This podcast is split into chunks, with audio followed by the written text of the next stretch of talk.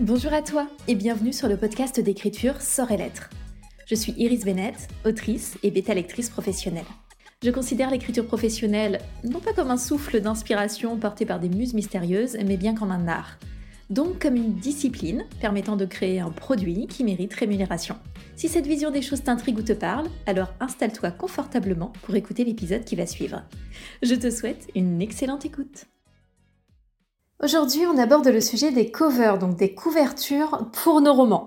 Alors, j'ai listé la plupart des questions qu'on me pose encore ou que je vois fréquemment passer.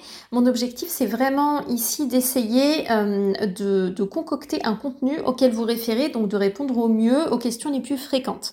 Je rappelle que si vous faites publier votre roman par une maison d'édition, vous ne gérez absolument pas ces aspects de couverture. C'est la maison d'édition qui gère. Vous n'allez pas la concevoir, a priori, et vous n'allez certainement pas la payer.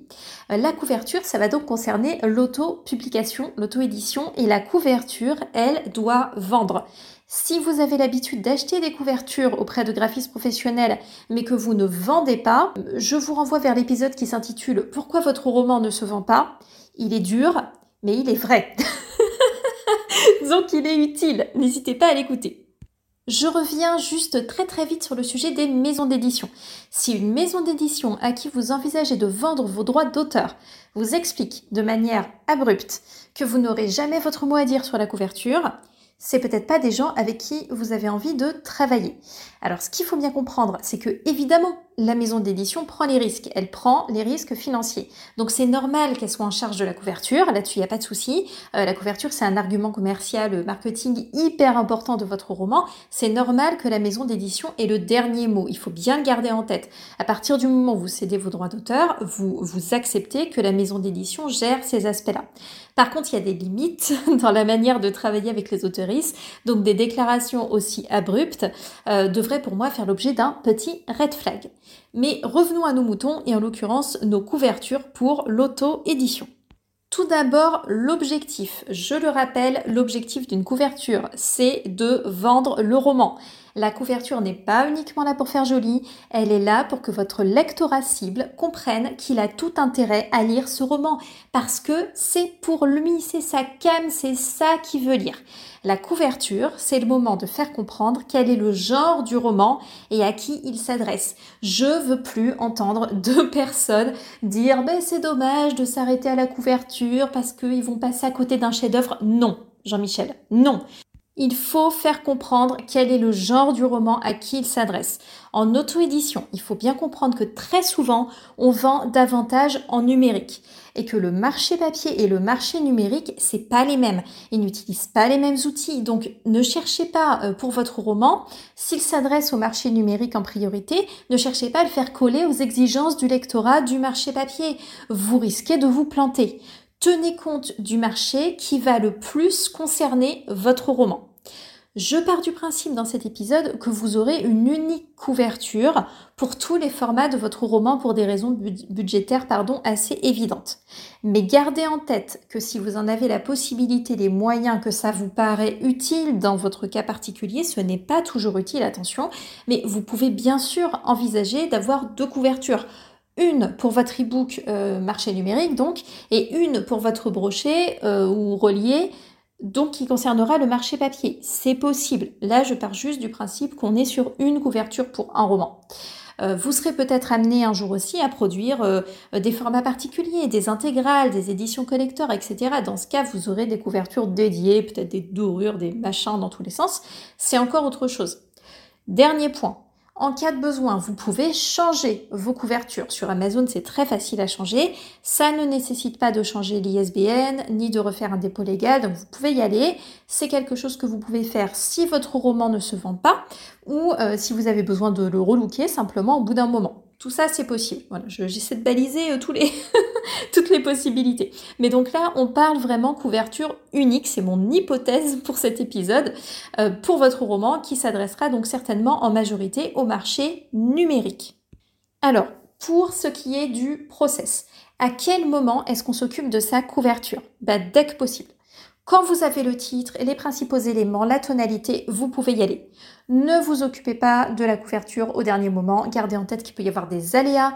Euh, vous aurez aussi peut-être besoin pour la version papier de faire quelques essais, donc de vous faire envoyer des épreuves papier pour vérifier que tout s'imprime correctement, ce qui peut prendre quelques semaines. Euh, vous voulez pas faire ça la veille de votre sortie, donc anticipez un minimum. Anticipez aussi parce que beaucoup de graphistes ne sont pas disponibles dans la minute. Ils ont un planning chargé, donc il faut réserver un créneau. Quand vous avez l'habitude, vous pouvez même vous occuper de votre couverture pendant l'écriture ou avant l'écriture si vous avez un projet particulier. Ça peut arriver. Votre roman, il aura probablement une version e-book et une version papier.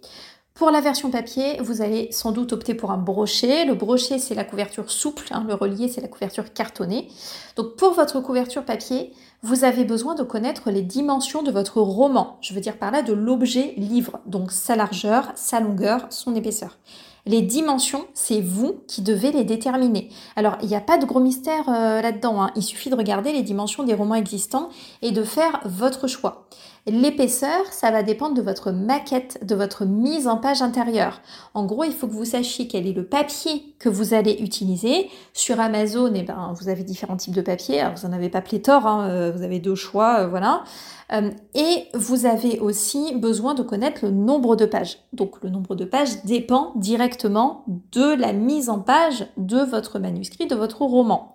Vous avez sur Amazon un calculateur Vérifiez bien euh, que selon les dimensions et le prix que vous allez fixer pour votre roman, en tout cas la version papier euh, notamment de votre roman, vous allez rentrer dans vos frais. Ne mettez pas un prix minuscule si en fait, une fois qu'on compte les coûts d'impression et ainsi de suite, en fait, vous, vous gagnez rien. C'est des choses qui malheureusement peuvent arriver quand on n'y fait pas attention.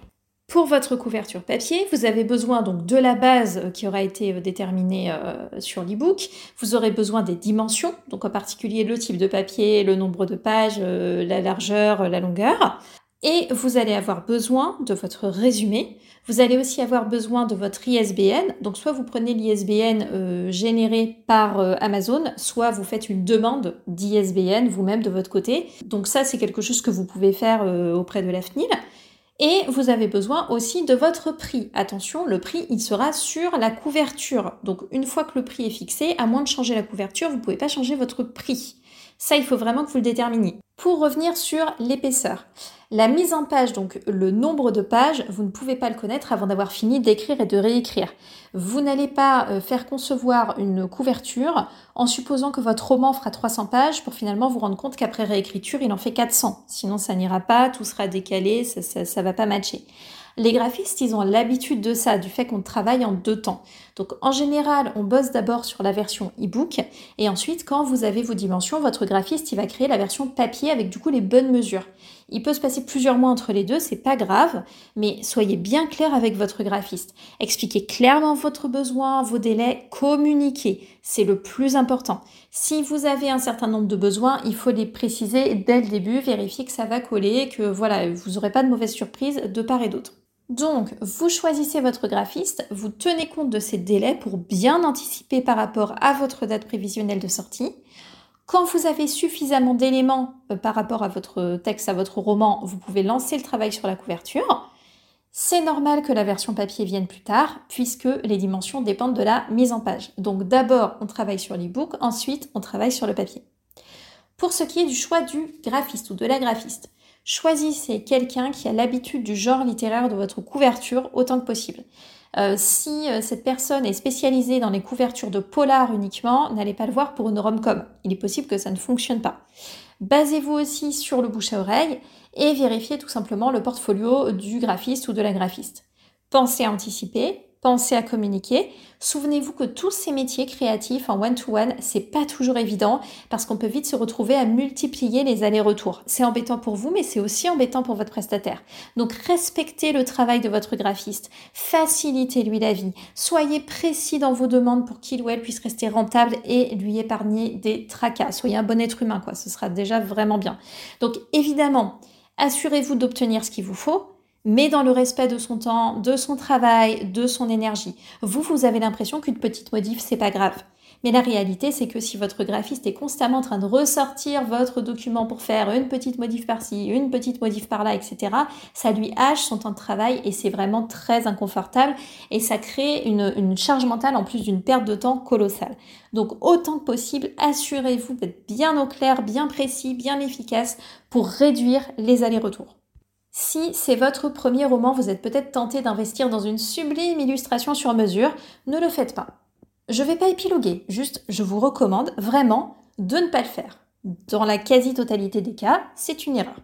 Quand vous travaillez avec un ou une graphiste, vous allez réserver un créneau, vous allez préciser votre besoin. Puis, on vous transmettra un brief. Parfois, c'est un document à remplir, Parfois, c'est juste quelques lignes hyper précises encore de mail, ça dépend des personnes et de leur façon de travailler. Vous avez besoin de votre titre, votre sous-titre éventuellement, le numéro de votre roman si c'est une série. Certains graphistes vont demander le résumé du roman, mais à mon sens, c'est pas forcément utile. Et donc, non, bien sûr, le graphiste ne lit pas votre roman, hein, euh, pas du tout, il n'aurait pas le temps. Ce que vous devez surtout faire passer et lui faire comprendre, c'est l'ambiance, la tonalité, à qui ça s'adresse. Est-ce que c'est quelque chose de sombre? Est-ce que c'est quelque chose de léger, etc. Si vous avez certains éléments précis à placer, vous pouvez l'indiquer aussi. Et si vous allez vers une couverture avec des personnages, vous devrez expliquer ou montrer à quoi ressemblent ces personnages. Quand j'ai rempli mon tout premier brief, j'ai donné trop d'infos. Euh, alors c'était pas grave, mais ça servait à rien. Donc choisissez moins d'infos, mais plus pertinentes. Euh, vous pouvez indiquer par exemple la composition que vous souhaitez avec un petit dessin à la main, ou alors vous allez chercher la couverture d'un roman que vous avez vu, vous lui dites voilà, je voudrais une compo qui ressemble à ça. Euh, vous pouvez fournir les couleurs, euh, peut-être un mood board si vous en avez un. Ne donnez pas 10 000. Si vous en avez un, vous en donnez un. une photo pour votre personnage ou une photo pour chacun de vos deux personnages principaux, par exemple, s'il y a un couple. Et c'est tout. Vous n'avez pas besoin de plus. Dans certains cas, vous avez peut-être déjà repéré des éléments graphiques ou des photos euh, euh, que vous voudriez utiliser, intégrer dans votre couverture. Alors, euh, si c'est le cas, vous pouvez le préciser, bien sûr. Mais la plupart du temps, votre graphiste va faire de son côté cette recherche en fait d'éléments graphiques et de photos à utiliser. Petit aparté sur les pre-made. Euh, ce sont des couvertures qui sont déjà prêtes. Elles sont moins coûteuses et on peut faire dessus des modifications mineures. Donc euh, évidemment le titre, euh, le nom d'auteur, d'autrice, mais en général pas beaucoup plus. Il y a des graphistes qui acceptent de faire des modifs plus importantes, moyennant une certaine somme supplémentaire à déterminer selon le travail à faire. D'autres ne veulent pas et considèrent que le pre-made doit être pris tel quel ou pas du tout. Donc c'est une option intéressante si vous trouvez quelque chose qui colle pour votre roman. Petite subtilité par rapport aux graphistes. Même si ce sont des professionnels, c'est à vous de connaître votre besoin. Certains ou certaines graphistes sont hyper spécialisés dans un genre ou un sous-genre littéraire et ils ont leur Donc ils savent très clairement euh, ce qui va vendre et ce qu'ils vont vous proposer parce qu'ils ou elles sont spécialisés dans quelque chose. D'autres le sont beaucoup moins. Mais dans tous les cas, vous devez savoir ce que vous voulez. Ça ne remet pas en cause leurs compétences, leur professionnalisme, etc. Mais vous devez garder la main sur votre intention. Vous devez connaître votre public cible, l'ambiance, les éléments clés. Si le ou la graphiste vous fait une proposition qui va pas du tout, vous devez vous en rendre compte, le repérer et réorienter. Et ça, vous ne le saurez que si vous connaissez bien le marché auquel vous destinez votre roman. Ne vous reposez pas entièrement sur votre graphiste. Si jamais il vous fait une couverture complètement à côté de la plaque, c'est pas forcément sa faute. Il faut que vous gardiez la main sur votre intention de vente et sur ce que vous avez prévu pour votre marketing parce que vous devez connaître le marché. Quand vous recevez les propositions, N'hésitez pas non plus à solliciter euh, des avis extérieurs et solliciter, s'il vous plaît, les bonnes personnes. Donc peut-être pas votre mère, peut-être pas votre pote, peut-être même pas une autrice qui a l'air euh, hyper euh, affûtée mais qui en fait ne connaît rien au marché numérique ou n'a jamais rien acheté dans votre sous-genre, n'a jamais rien acheté sur Amazon. Demandez à des personnes qui ont l'habitude. Ça sert à rien que des gens qui ne connaissent pas du tout votre marché vous disent ah c'est beau, ben ouais, c'est beau, mais on s'en fout en fait. Est-ce que ça fait vendre? Et surtout, est-ce que ça fera cliquer les bonnes personnes? C'est ça la question. Et si on ne connaît pas le marché, je suis désolée, mais on ne peut pas y répondre. Alors de mon côté rapidement par rapport à mes romans, euh, pour le moment en romance il s'agit de covers qui ont été créés, euh, personnalisés selon mes besoins. Ma prochaine romance, je vais me baser sur une primate parce que j'en ai trouvé une. Donc je l'ai repérée, elle correspond à la tonalité de mon roman, je l'aime beaucoup. J'ai demandé à la graphiste s'il était possible de faire des modifs, elle m'a dit oui. Je lui ai précisé lesquels, elle a tarifé, j'ai validé, j'ai payé. Pour la fantaisie, Ombre et Mirage, ce serait une création personnalisée. C'est un titre sur lequel j'ai choisi de prendre un risque graphique pour des raisons dont on aura l'occasion de reparler un de ces jours sans doute, j'ai défini le type de composition que je souhaite et ma graphiste va partir de ça. Si jamais ça fonctionne pas, je ferai faire une autre couverture tout simplement et on advienne que pourra. Pour tous mes romans, j'ai l'œil sur le marché et si je prends des risques, ils sont très calculés. Voilà pour ce sujet de couverture. Moi, je vous recommande vivement de passer par un ou une professionnelle, surtout au début. Euh, dans certains cas, notamment en romance, je pense que c'est possible de faire quelque chose de son côté, mais je vois beaucoup de résultats vraiment moyens. Euh, et c'est dommage de ne pas mettre toutes les chances de son côté. Donc, si vous bricolez quelque chose, assurez-vous de bien savoir bricoler, et uniquement dans des genres où vous pouvez vous le permettre. Euh, bricoler une couverture fantasy, par exemple, bah, bon courage. Si vous savez pas faire de photomontage, trouver les bonnes polices, etc., vous risquez d'avoir un résultat hyper amateur et les ventes vont sans ressentir très probablement. Merci beaucoup d'avoir écouté cet épisode. Je vous souhaite une belle journée, une belle écriture et je vous dis à la prochaine